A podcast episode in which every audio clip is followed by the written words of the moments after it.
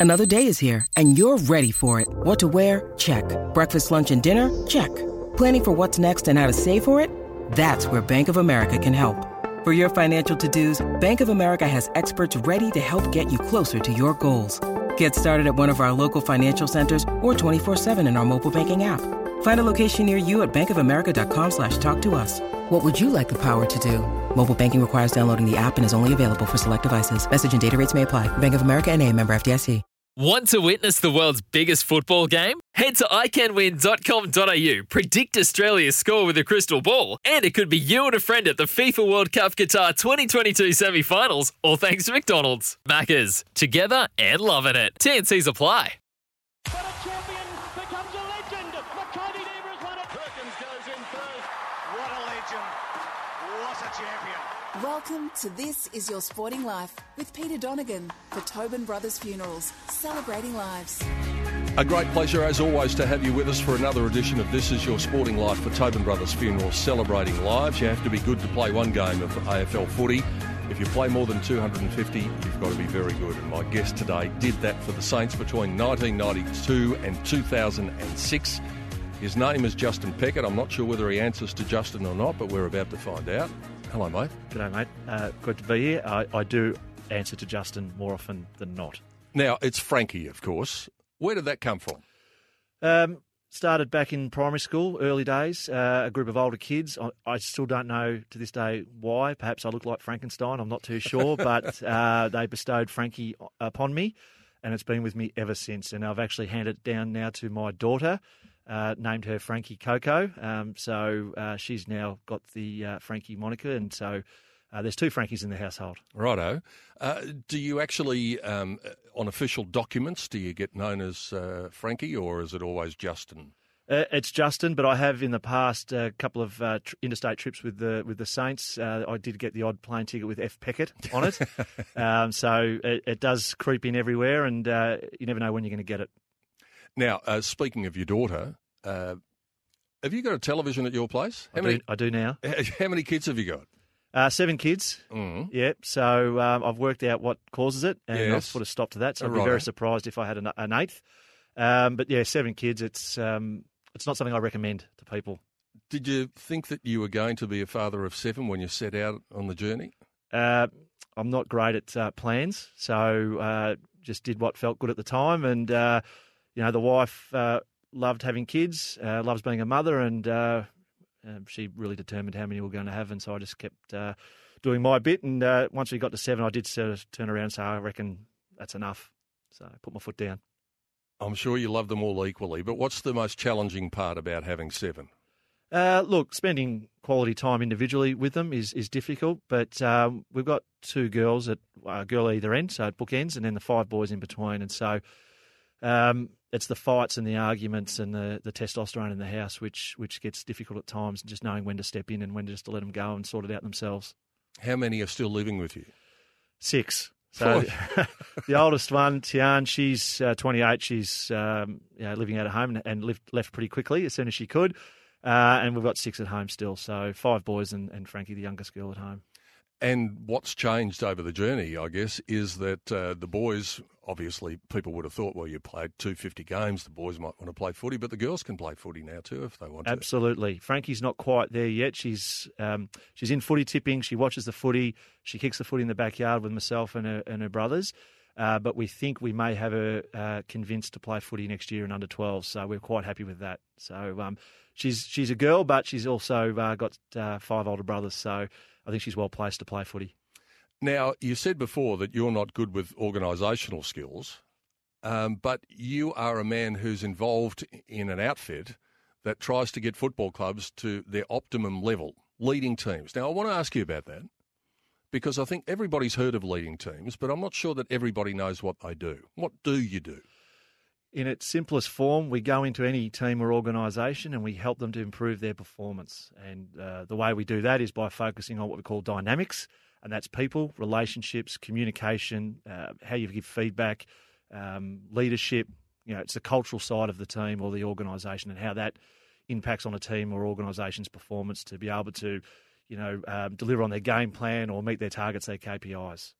essentially that's what we do. There's a lot of uh, myths and stories around it, but essentially getting people in a room and being able to have conversations around performance and, and, and behaviour and expectations is is really the nub of what we do. Is it an exact science? Because clearly sometimes it works, but it doesn't always work. No, uh, we we often say that our model is relevant for any team, but clearly not every team would uh, embrace our model. It's an empowerment model, and so not every leader and not every team uh, sees value in empowerment in order to support performance. So we're not for everybody, and that's okay. We're pretty comfortable with that. Would the Justin Peckett or the Frankie Peckett, uh, who was starting to come up through the ranks, have appreciated leading teams and the um, honesty sessions that go along with it sometimes? To be honest, uh, when Ray McLean first came to the Saints in the summer of 94, 95, I sat in the back of the room with my arms folded and I was very, very suspicious and sceptical of what this model was about. Um, but after a period of time, I could start to see the benefit to us as a club, the team, and, and for me individually. But it did take me a little while to, to warm into it. So you're the boss now, aren't you? Well, I'm one of them. I guess I'm a director, and so I've, um, you know, I believe in it so much. You know, I've, uh, I've bought into the company. It's something I'm passionate about, believe in. I see it work really well, and I've seen it fail dismally as well. But um, I think it's something that for me, it's it transcends, you know, uh, sport. It's it's any team. It's also at home, um, which I've been able to drag what I've learnt from leading teams into all aspects of my life. Okay, so how does it help you at home? Um, it doesn't help me in terms of uh, getting the kids in line, but just in terms of what type of husband I want to be or a father I want to be, you know, having a clear sense and clarity around what I stand for as an individual. Uh, they're things that we introduce to our clients, and they're things that I live and breathe. And I think it's helped me with my relationships uh, that I have with my wife, the relationships I have with my kids, my friends, you know, um, in all the other roles that I play in my life. And, and so I've been able to, over the years, drag a lot of what I've learned into into those aspects of my life. Obviously, Frankie, a lot of the conversation that we're going to have is going to be about AFL football and, and your role in Yep. it. But leading teams branches out beyond AFL football. Who are the, some of the other sports and some of the other people that you've worked with in your time? Uh, look, in my time, I've worked in uh, well a number of AFL clubs. I've worked in the NRL, the NRU, um, uh, basketball, soccer. Um, at the moment, the, leading teams is working with the Aussie Diamonds, the Netballs, and have worked with them for a long period of time. Um, we've got the Adelaide Crows and the Brisbane Lions. Um, it chops and changes from year to year. Uh, we've worked with the Swans for the last uh, 14 years or so. Haven't had much to do with them this year, but we'll more than likely be back with them next year. Uh, and then we work across all types of organisations. It's really down to a leader or leaders that are open to our, our particular model. You mentioned the NRL. Uh, you've worked with Wayne Bennett, I believe, before. What's it like, uh, the acceptance level from him who's been entrenched in the game? Uh, he's certainly got his beliefs about the way things should happen. Is he open to changing those or to examine those in the way that you want to do that? Look, at the time he wasn't. So um, you know, it was it was hard work. It was difficult to get Wayne to really embrace the empowerment model. Now he's an incredibly successful coach, has won a number of premierships on the back of being an autocratic leader. Uh, so really, it was Wayne's way or the highway, and everyone at the Brisbane Broncos knew that, and so it was quite difficult to get them to really buy into the the empowerment model. Um, but he did see aspects of it that he thought would benefit the players, but not so much for him. So that makes it difficult, which means you know we didn't have a long association with the Brisbane Broncos. So if someone like Wayne Bennett says, okay, I can see the value in A, B, and C, but I'm not doing X, Y, and Z, does that hinder your program and what you're trying to do? Yeah, absolutely. So we're really looking for a leader to embrace the model in its entirety, uh, and it challenges leaders the most because ultimately leaders are the ones that we expect to role model, uh, live and breathe what the, the team or, or the organisation's espousing. Uh, so um, having them buy in to role model to show everybody else the way is really important. So if you've got a leader that's 50-50 or, or, or likes a part but doesn't like another part of the model, it just makes it very difficult to get others on board. Interested to hear you say that you've done a lot of work with the Swans, but you're not necessarily working with them this year, but you might get back on board next year. Why that gap? Uh, well, we've been working with them obviously for a long period of time. Um, there's a combination of where, I mean, the Swans are a very good organisation from a leadership and cultural point of view, very, very strong. And so there's elements of, you know, they, they have a lot of knowledge and experience with our model. They are willing and able and capable of uh, applying it internally themselves. And we've had um, experiences even at the Hawks where we work with them for a period of time. They win a couple of flags. They feel they're self sufficient, spend a year or two away, but then start to drift and lose a bit of the rigour and the accountability. And so they often come back and say, look, we've drifted a little bit. It'd be good to get you guys back in just to help us straighten straighten ourselves up and, and get that rigour and accountability. And I think the Swans have started to perhaps sense a bit of that this year, and so we're in some conversations around what it might look like for you know an engagement next year and beyond. We're sitting in a radio studio together for the first time, but it's not the first time that we've worked together. No, it's not. Uh, uh, old work colleagues uh, uh, uh down at the VFL with. Um, uh, I I think I did three or four games as special comments, mm-hmm. sitting alongside yourself, and I was uh, the first person to replace the great uh, Phil Cleary, um, which was controversial and huge fills to uh, fill, which I didn't fill because I wasn't very good at it. And as I've mentioned to many people, I've got a good head for radio. So it was a short stint, but uh, an enjoyable one, but not something that was ever going to be a career path for me. What did you make of coming into a commentary box? Because there's a lot of things that go on in a commentary box that people don't see when the telecast is going to air, and a lot of people talking at you and telling you how to do things and how quickly to do things? Yeah, so I was totally confused with people talking in my ear, and then I would stop talking. And uh, as someone who doesn't actually watch a lot of footy, uh, you do need to do some research and know a little bit about the players that you're uh, making special comments on. So. Uh, from that uh, point of view, I was uh, ridiculously bad at that um, because I didn't know the player's name, so it's very difficult. So I wasn't well prepared. I just came in and you know tried to wing it, and often when you try to wing it, things don't go to plan. And the good thing was, too, Frankie, that um, people don't quite realise because they see the commentary boxes at the AFL and they're sitting on the wing, three levels up, right over the top of the interchange uh, bench. We didn't quite have that at the VFL. No, I'd describe it as a portable sort of somewhere right in the back of the ground in the corner with. Uh, on the back of a truck. Obscured views and all those sorts of things. So, uh, no, it wasn't uh, great surroundings, but for people like yourself who are obviously very talented and skilled, uh, the surroundings didn't bother you guys too much. Well, they did when it rained in that little box because uh, we spoke about this. Phil was a guest on the program not that long ago. And uh, when it rained, we used to have a bloke with a squeegee on a six foot pole out the front so we could actually see out the front window. Uh, the conditions you've got to work in. Yes, uh, all the high tech stuff. Righto, let's start talking footy and let's talk about your path in footy. Where did it all begin for you? Uh, well, I uh, started my junior career at the Karingal Football Club, the the Bulls, um, from about the age of nine. Uh, played through to about under 17s, where I played in. I think it's my only uh, flag um, from the age of uh, nine till about uh, the age of 40 when I finished playing footy completely. Um, so uh, John Beveridge, uh, which everyone uh, knows in, in footy circles, uh, invited me to come and train with the under 19s back then as a 16 year old. So I went along. Uh, the deal was get you to train just for uh, one or two nights a week, um, with a view to potentially, you know, joining us the year after. Um, I was a massive St Kilda supporter, as was my family. Grew up going to Moorabbin every weekend that they played. So I said to John, "Can I train every night?" Um, and he said, "Go for it." I did, trained for a week, two weeks, then got a game, and then played the last six games of uh, that year, which would have been 1989, and then um, went back and played in Karingal under 17 grand final uh, premiership win, and then from 1990 uh, joined the Saints full time and left at the end of 2006. But you actually got delisted early I on. I, I got delisted. Um, uh, it would have been 1990 or 91. Um, I'd won the under 19s best and fairest. I'd played some twos games. Um, uh, got delisted. Uh, organised and met with uh, Ken Judge. I think he was coaching East Fremantle Sharks at the time, and decided I was going to go and play over in Freo. And spoke to them, and they said, "Well, we'll probably have a second uh, Perth side in a few years' time. Come and play with us, see what happens, and that might help uh, your football career." Saints at the same time said, "Why don't you just stick around and do the pre-season over Christmas? And we've got four picks." we might pick you up. Um, so I thought, well, I'll stay and train. They picked me up with their last pick in the uh, pre-season draft, and then in round four, I played my first senior game. You would have been only human to think when you were delisted, though.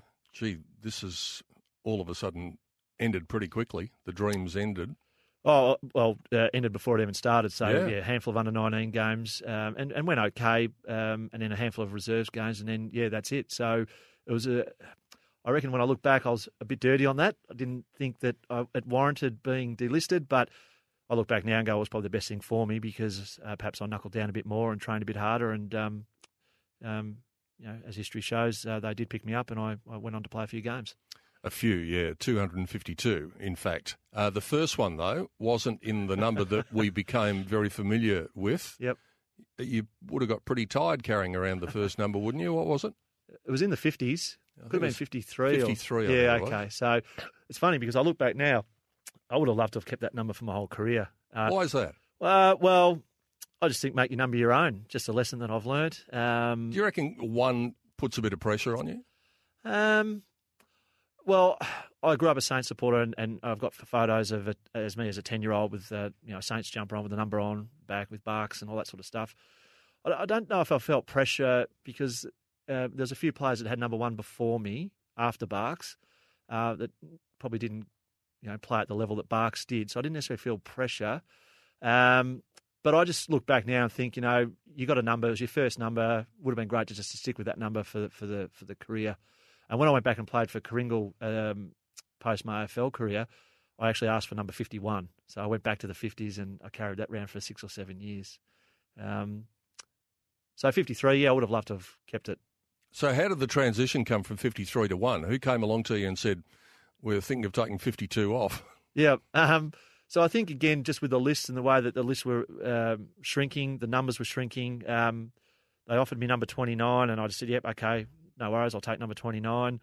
Uh, then I got offered number eight, and so yeah, no worries, I'll take number eight. And then uh, I got the offer to take number one. I said, "Yep, beauty, I'll take number one." Um, and then had that for the remainder of my probably around maybe nine or ten years for the, for the rest of my career.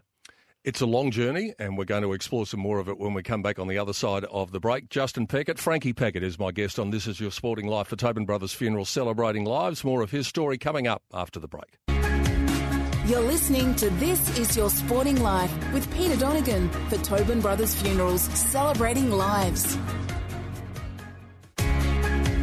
Welcome back to This Is Your Sporting Life with Peter Donegan for Tobin Brothers Funerals, celebrating lives. Good to have you with us for our chat with Justin Peckett on This Is Your Sporting Life for Tobin Brothers Funerals, celebrating lives. So you get a second chance at the Saints. You said you're a lifelong Saints supporter. You walk into that change room. Was that daunting? Yeah, absolutely. Um, you know, watching the Saints live or watching them on TV, barracking for them, my whole family barracking for them, uh, to walk in and, and to see the guys you've been watching on TV or, or live on the ground was uh, was eye opening, um, very daunting, and I reckon I hid in the corner for a while uh, in my first weeks. Um, but you know, football clubs are great places to be welcomed, and so they see you standing in the corner and they, they drag you in and get you involved. So um, it took a few weeks to feel like um, you know I'm there, and uh, once I did, yeah, um, had a great time. So who were the blokes in the change room who made that effort to come over to you and to welcome you into the fold? Yeah, so um, from a seniors point of view, there was guys like uh, you know Tim Pekin who um, you know I've developed a really strong relationship with. Um, there was guys like Sean Ralph Smith, um, you know, and, and, and guys like Harves and Lowy and, and, and Burkey, who all from the peninsula and who um, were also very welcoming. So there was a core group there that of senior players that um, you know were very embracing and and uh, were keen to, um, as a young person, get me involved in, in, in what was happening. One thing we knew about the Saints, Frankie, they knew how to celebrate. Um, it wasn't often celebrating wins at various times in the football club's history. How was your attitude as a young man when you got there? You've spoken about this pretty openly. Yeah. Look, um, know, I grew up in Frankston and, um, you know, the four pubs on the corner and didn't mind a beer with my mates and all those sorts of things. And uh, the club, from a cultural point of view, um, not overly successful, obviously, from a pre- premiership point of view. Um, uh, I guess I got sucked into a bit of that. Not every player was involved, but certainly there was a strong um, cultural element where you know to be a good bloke, to be able to have a few beers, to have a few stories to tell was a was a quick way to get embraced. And if you could get a kick on the weekend, that seemed to be a bit of a bonus. So. Uh, we had some great players there. There's no doubt about that individually, but from a team perspective, you know, we weren't necessarily always a very good team. And I think, um, you know, one of the things that, or one of the constraints to, to high performance and being a, a successful team, and you learn this as you go, is that you know your behaviour off the field is is as equally as important as the behaviour on the field. And so, yeah, you get sucked in. You see what gets rewarded. You see what gets noticed. You know, you go to the Saints disco after a game, Yeah. and you know all those sorts of things. And as a young person, you can get sucked along if you're not strong enough to be able to to, to make better choices. And so there's no doubt that I, along with others, got in sucked in and involved, and and then led others through that process until a point in time came where, you know, again, uh, Ray from leading teams came in and, and we, we started to draw a bit of a line in the sand and make better decisions. So you said some did and some didn't. Did that cause a bit of a uh, two camps situation in the team? The the ones who were out having a good time as well as trying to play good footy, but the others who were a bit more straight down the line. Yeah, uh, no doubt, and I think it. You know, you you, you question people, and there's obviously um, reservations and questions around trust, and you know, you look at a bloke and you look him in the eyes. You know, has he done everything possible to get himself right for this game? And then in the heat of battle in a game, is he the one that's going to let you down? And I know there was times when I walked into the club a bit sheepish, couldn't look blokes in the eye because I knew that perhaps I hadn't behaved, not perhaps I hadn't behaved in a way that is conducive to me giving my best on field. And you know, I went through periods like that, and there's no doubt others would have. And so um, there was times when you know we're reviewing performance, and you know there's a there's a group of guys that clearly have done everything possible to, to do the right thing, and then there's guys that haven't, and so yeah, there's that tension, and so it's about being able to work your way through that and creating a, a stronger weight of numbers of guys who are doing the right thing more often than not, to give you the best chance to perform at the level that you should be as a as an uh, you know as an elite organisation. So, what was the attitude of the coaching staff? Were they prepared to take the bad so long as you produced the good on the weekend? Did they turn a blind eye to it? Oh, look, look. I imagine sometimes they may have. They may have chosen not to say anything, but I, I know that at times, absolutely, the coaches were were prepared to, um, you know, review strongly, hold people accountable, um, and address challenges and issues that individual players might have been having, or perhaps a group of players might have been having uh, around their preparation. So, I, I always felt that um, I, I, wasn't necessarily going to get away with anything. That I might uh, behave a certain way, but I'd I'd be rewarded, but but I'd also be challenged with decisions that I was making. And, and over a period of time, again, weighted numbers, um, you start to make more choices in line with with the greater good and where we want to get to as a as a group. Maturity can take a while. It can come very quickly to some, but it takes a while for others. And probably maturity for you was shaped by what happened to your dad.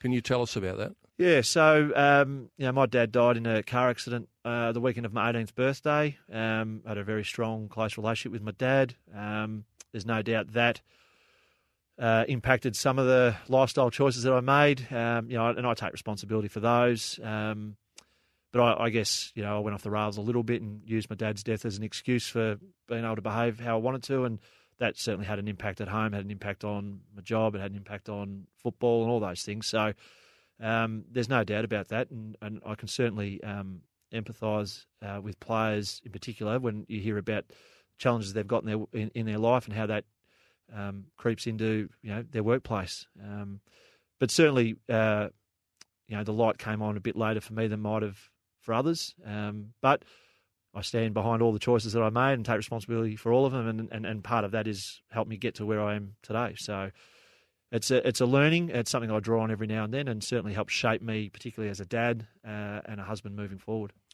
Did the light, Frankie, really come on for you, given the fact that your dad died in a car accident, that you could have actually followed down that path as well? Yeah, look, there's times in, in early days after that that I probably didn't care too much what happened to me, and um, I'd go to so far as to say that I, I reckon at times I had a bit of a death wish, and, and there was times when I engaged in risky behaviour, drink driving, um, which took me a while to get out of. Um, and there was times when I uh, just probably yeah, didn't really care too much if I hurt myself um, or if I if I died. Um, and that was a mental state that I was in, and it took a bit to get out of that. Um, but I was able to get out of it, and, and have never gone back to that, which is which is good. Did you get out of it yourself, or did someone help drag you out of it? I had uh, help from others. Um, you know, Malcolm Blight wasn't a coach for us for a long period of time, but one thing he did for me, which absolutely helped, was um, uh, force me to get counselling. Um, so the club um, provided an opportunity for me to get some counselling, which I did. And I think at that point in time, I was really open to getting it. So uh, that had a huge impact and helped helped me tremendously. Um, and then my mum um, and and other family members, and um, certainly some of my close mates also played a role in just helping me to straighten myself up and, and, and again make better choices more often than not. And and and my role and my and my experience with Ray McLean at leading teams and my involvement in leading teams also helped me um, absolutely um, get a bit more clarity around you know who I am and what I want to stand for. Did you want to be helped, or did you have to be dragged kicking and screaming into it? Because uh, it's all very well for people to say, this is what you should be doing, don't be doing this. But there's a certain reluctance from some people to actually go along with those suggestions. What was it like for you? No, I, I, I was happy to get the help. Yeah. Absolutely. And I, it, it- clearly that, that is a factor in, in how successful the help is. So, you know, I think about all of the, the, um, the programs that are available to AFL players these days, and, and I certainly had access to those as well. It- It's an amazing level of support, but it's also amazing how many players wouldn't be utilising them to their full extent. And, and somewhere along the line, something has to change in their own head to, to want to utilise those support services or to have people, you know, uh, be able to help them. So I certainly was at a point in time where I, I welcomed the help and went into it absolutely um, 100% committed to it. Once you got that help, could you see the change in your football? Um, my preparation to my football absolutely changed dramatically. Um, uh, I think it enabled me to last longer than what I would have if I didn't. So one of the things I did achieve was longevity. Uh, no, not every AFL player gets to do that, and I think in part that was because of my different attitude to the way that I uh, saw my role within the football club, uh, the way that I prepared as a as a player, the way I looked after myself as a as a person. I mean, I'm not perfect, but um, the change was was significant enough to which enabled me to to play my role and and stay inside a club and and and contribute uh, at the level I did. It di- didn't turn me into a into a Brownlow medaling, medal winning player, but it enabled me, me to do what I need to do to, to contribute in a meaningful way and, and, and last as long as I did. We mentioned more than 250 games. Do you think it should have been more than that? Oh, I've got no doubt. Um, when I look back, I think about uh, the way I played, some inconsistency, some some injury, which everyone gets. Um, I should have played 300. Um, they may not have been 300 great games, but I think um, when when you make your debut debut in 1992 and you retire at the end of 2006, there's enough time and space now to have played 300 games. Absolutely. What was the early team like that you came into? Uh, as I said, there wasn't much of a culture of winning at St Kilda. Things were starting to change. There were some signs that it was starting to change. What was the team like for the first few years? Well, when I played my first senior game in, in '92, it was a very talented team, and and uh, Kenny Sheldon had taken the club to finals um, in '90 or '91. So it was a talented team, um, but there's a few rat bags in there. Um, again, and that's that at the time that's footy club. So it was a talented team. Uh, it was exciting, uh, but a few rat bags, a few personalities, and clearly some of the best players that have ever played the game were in that team. And so uh, again, as a, as a new player, as a young player coming in, it was is really just to sit back, watch, observe, and and find find out ways in which you're going to fit in, and how can you add value, and how can and you know what gets noticed, what gets rewarded, and then as a young bloke, doing your best to be able to fit in that way. Did you see the signs that 97 and the year that you had to go all the way to the grand final was just around the corner? Was that was that ray of light there that you could finally end that premiership drought that everybody at St Kilda talks about?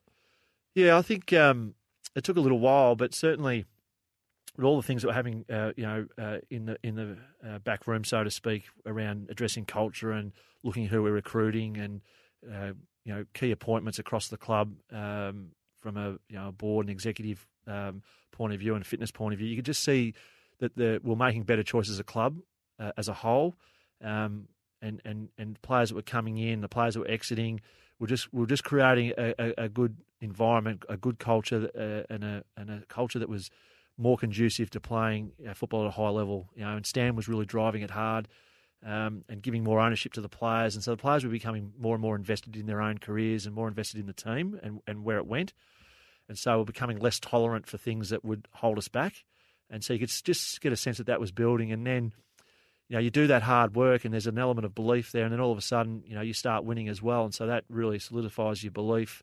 And so it just started to build and snowball. And I just remember times in 97 driving to the game, really confident no matter at what stage of the game was that if we were behind, we could win.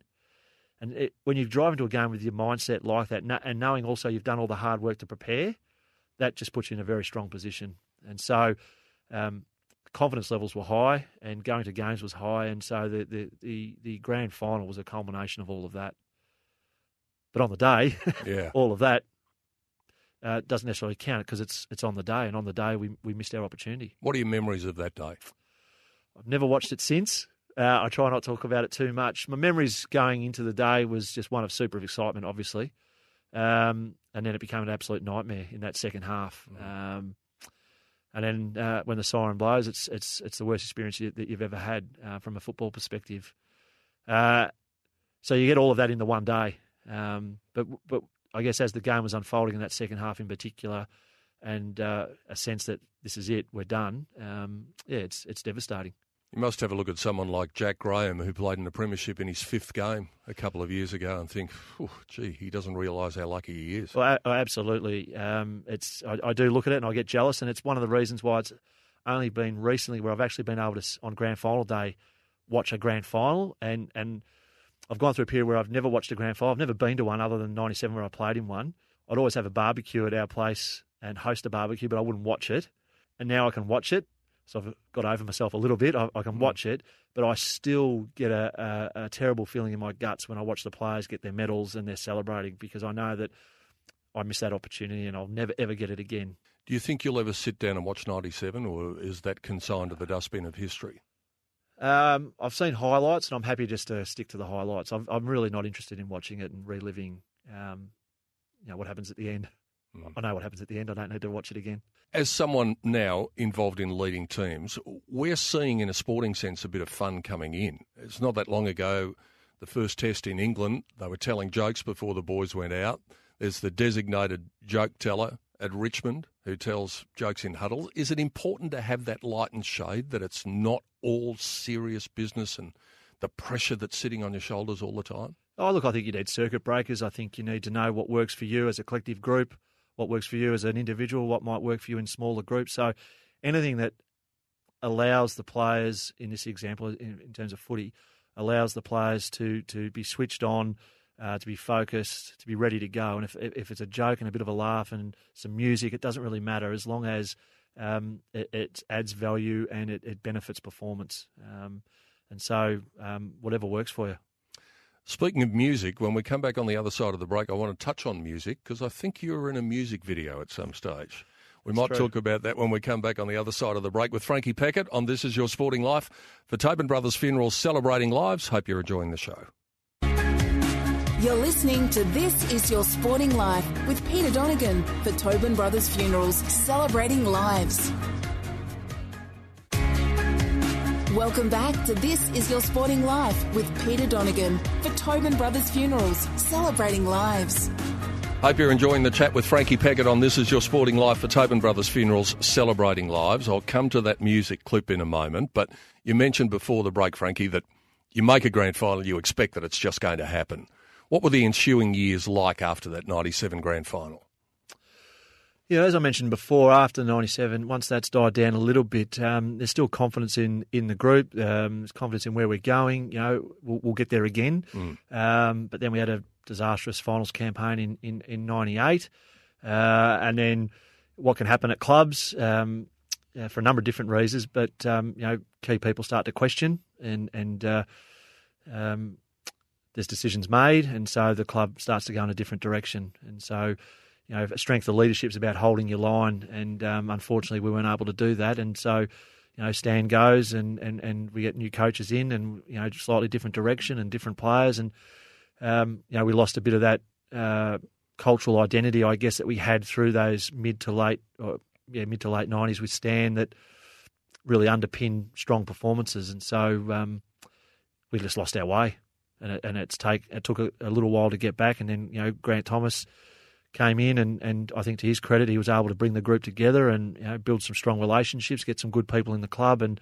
were able to rebuild and, and, and then start to have some really strong performances again. And so, yeah, I went from you know not playing finals to then all of a sudden playing in the grand final, then to not playing in finals, and then all of a sudden, you know, to the end of my end of my career playing in a number of finals with a with a real chance to get to the grand final. So, you know, some peaks and troughs there, but um, it would have been good to uh, obviously win the 97 one because that mm. history shows that was the only real opportunity. Was 2004 the one that got away subsequently? Oh, look, I reckon that, you know, we were very close. I think, I think Brisbane won it that year, and I reckon, you know, Brisbane had won three previous, and I reckon, you know, you're a chance that was the one that whoever was going to play Brisbane might have been a chance to, to knock them off. And, you know, Port Adelaide, to, to, to their credit, knocked us off in that prelim, and yeah, that was that was our second real big chance. You must have probably felt as though your chances were running out at that stage because you'd been in the system for quite a while, uh, you know, up to about 14 years at that stage. How was the body holding up? Well, the body was pretty good. Um, you know, Grant Thomas was playing me off the bench. Uh, I was missing games here and there, not necessarily having to play in the twos, just have a week off.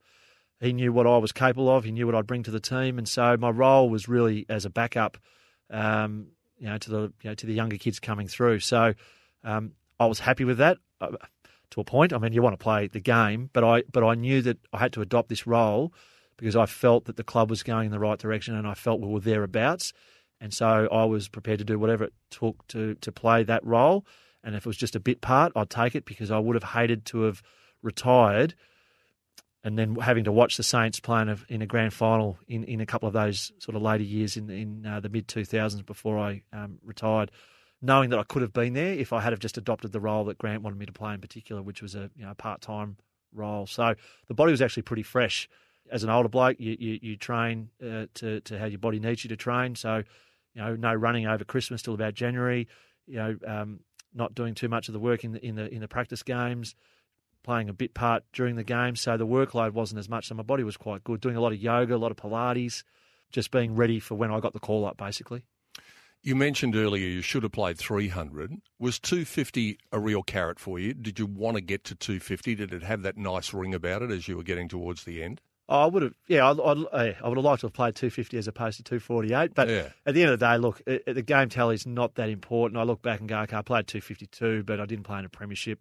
And that's the bit that really annoys me. So people say, oh, yeah, you played 250, so that's great. It is, but I would have preferred to play in a premiership, and that's the bit that I sort of hang my hat on. As a past player, going to a past players' day, it's great to catch up with guys that you played with and had shared experiences with. But just to be able to then go back and have that premiership as well would um, would be brilliant. And and to be introduced, you know, when you introduced me, I would have loved to Mm. to hear, you know, premiership player. That's that's something that I think most players would like to get at the end of their career. Yeah. The music video. Tell us about it. Was it Tism? Tism, yes, this is serious, mum. Mm. Um, How did, how did you find your way into a music video, Frankie? Well, um, members of TISM are, are St Kilda supporters, uh, and they were looking to film uh, a video clip for uh, a new song they'd put out, uh, Greg the Stop Sign. Um, I was a massive TISM fan. I, I love my music, and uh, I'd seen TISM many times live. Uh, and so um, uh, the club had said they need some players to be in their film clip. So as soon as I heard that, uh, my hand was up. I think I was the only player on the whole list that knew who TISM were. So I was really excited. No one else was. Um, so I got an opportunity to be in the film clip, um, which I relished, and uh, it's it's there forever now. And so it's often a talking point for people that come across it and, and, and notice my ugly head in the video uh, doing some bicep curls at the start of the video. Righto. Do we see it on YouTube? Is that where we can find it? If you're desperately looking to see it, yes, you'd find it on YouTube. What's the name of the song again? Greg the Stop Sign? Greg the Stop Sign. Yes, Can you tell us what that was all about, the song? was actually uh, a song that's uh, quite a serious message behind it, and, and it's about uh, young people. Uh, it's about um, .05, uh, the road toll, um, life choices, all those sorts of things. So um, Tism often had uh, serious messages behind behind their songs, um, but it's a great song. Uh, it's one of my favourites, and uh, Tism will always be one of my favourite bands. On that subject of .05, now that you're uh, in the middle of your life, um, you've made mistakes along the way and you're happy to admit them. Is it hard to say to young people, do as I say, not do as I've done? Yeah, it is. Um, I think it's about sharing you've got some experience. Uh, just having teenage and, and adult kids myself, it's you know telling them automatically, more often than not, just sh- shuts them down. So it's about asking them questions and getting them to talk their way through it a little bit and getting them to explore consequences and understanding the difference con- or the different consequences between choices that you make, and and and so you know getting them to explore that and coming to their own realizations. Um, you educate them as best you can, but there's certainly times when you've got to put your foot down and say, no, no, here's here's where it's at. Um, but I just try and talk to the kids and, and, and share my experience. Here's what happened to me. Uh, it could happen to you. It happens all the time. You read about it, you hear about it, uh, but just getting them to try and uh, understand the, the consequences to their choices that they're making. You've got a good bond with your kids, obviously. Um, I think I read somewhere where you said that your son dresses like you or you dress like your son. Is that right? Well, I and you can look at me now, but um, You've got the baseball cap on, got Yeah. the lumberjack shirt on. yeah, I, I do often tell my kids to stop dressing like me. Um, I'm a simple man, so flannelette shirt and, and shorts normally, but um, yeah, it's it's just something. I, look, I think I'll always dress like this, as even as a as an older man. Um, um, just the way I am, I guess. Just one last thing on your football career, and it's a question that I ask a lot of guys who've played many years. So you were 16 years in the system, something like that. When the time came and you'd played your last game, did it seem like it had gone in the blink of an eye? Uh, it do, well, it did, and it does now. When you look back, it goes very quickly. And to think that I've been out of the game for um, as long as I have, it just it, it flies. Um, and I remember my last game was against Melbourne in a, in a final, uh, which they beat us, and um, I fell into a heap, knowing the realization right there and then, this is it, I'm done. Fell into a heap, um, uh, and it happened yeah, very quickly. So from yeah, the age of 16 when you walk into the club to the age of you know 33, 34 when you when you walk out, it does go in the blink of an eye. Um, and I don't. You say that to people, and and it's obviously a cliche, but it's the reality. And you almost grieve for a little while, don't you? It's a different type of grief to the traditional grief that we're used to and that you experience with your dad. But you do grieve that sort of thing when it's been a part of your life and a part of your existence almost every day, and then it stops. I think I might be different to some. Um, you certainly grieve a little bit, but for, for me, I you know I had a bunch of kids, had a wife, I was studying, I was working, um, uh, and so I was really ready for the next phase. So. Um, you, you grieve because you miss the camaraderie, you, you miss the you know walking into the club. I don't miss the meetings. I don't miss all the scrutiny. I don't miss all the other things that sat around. I miss playing the game, and so that's why I went back and played seven years of local footy because I actually miss the playing of the game. Um, I still miss playing it now. I'd love to play now. We'll talk about that local footy when we come back on the other side of the break with our final segment with Justin Peckett. This is your sporting life for Tobin Brothers Funeral, celebrating lives. We'll wrap things up with Frankie on the other side of the break. You're listening to This Is Your Sporting Life with Peter Donegan for Tobin Brothers Funerals, celebrating lives. Welcome back to This Is Your Sporting Life with Peter Donegan for Tobin Brothers Funerals, celebrating lives. Our final segment with Frankie Peckett on This Is Your Sporting Life for Tobin Brothers Funeral Celebrating Lives. So you get to the end of your AFL career, and as you said, you still wanted to keep playing footy, and you played for a while. Yeah, I'd never really played uh, local senior footy. Um, hadn't had that opportunity, so I really wanted to to play some local footy. I went back and I played and coached my old junior senior club for three years. Played for another three or four after that, uh, and absolutely loved every minute of playing local footy. I stepped away um, as about a forty year old, forty one year old, uh, but loved every minute of um, playing local footy. I was also chasing uh, the elusive senior premiership as well, so that was one of the reasons why I kept playing. Do you think it'll be long before you do eventually get to see a grand final live with the red, white, and black playing there? It might be a few years yet, but uh, they'll definitely get there. They'll make it, and they'll win one, and they'll win more than uh, a couple. But um, they're still a few years off it yet. But I would expect them to play finals next year. That would be my expectation, and then from there, who knows what can happen. Just on the subject of watching grand finals, and you spoke about it before that you've, it's only recently you've been able to watch it. Were you watching that day that Milne kicked the ball that could have bounced one way or the other, or did you not see that one? Uh, I've seen the highlights of it, uh, but I wouldn't have been watching um, the game too closely. Right. Final question. In all the journey, in all the suburban footy and the time at the Saints and the boy from Karingal, what was the pinnacle? What was the moment when you close your eyes and you think about your footy career that springs straight to mind?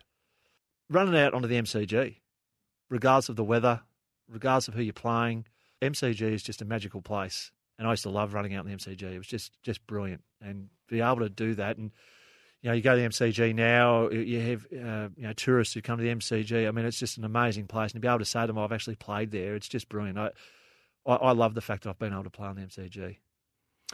Frankie, it's been an incredible journey 252 games. Um, you've spoken so openly about the downs as well as the ups. It's been great to share some time with you.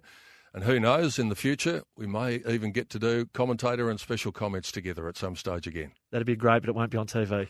Good on you, mate. Thanks for on you. coming in. Thanks. Justin Peckett joining us on This Is Your Sporting Life for Tobin Brothers Funeral, celebrating lives. Another great of the game coming up next week at the same time. Hope you can join us then. It's Tyre Power's Big Footy Final Sale. To kick things off, you can get the power to buy three and get one free on selected Toyo passenger car and SUV tyres. Tyre Power's Big Footy Final Sale can't last. Visit tyrepower.com.au now.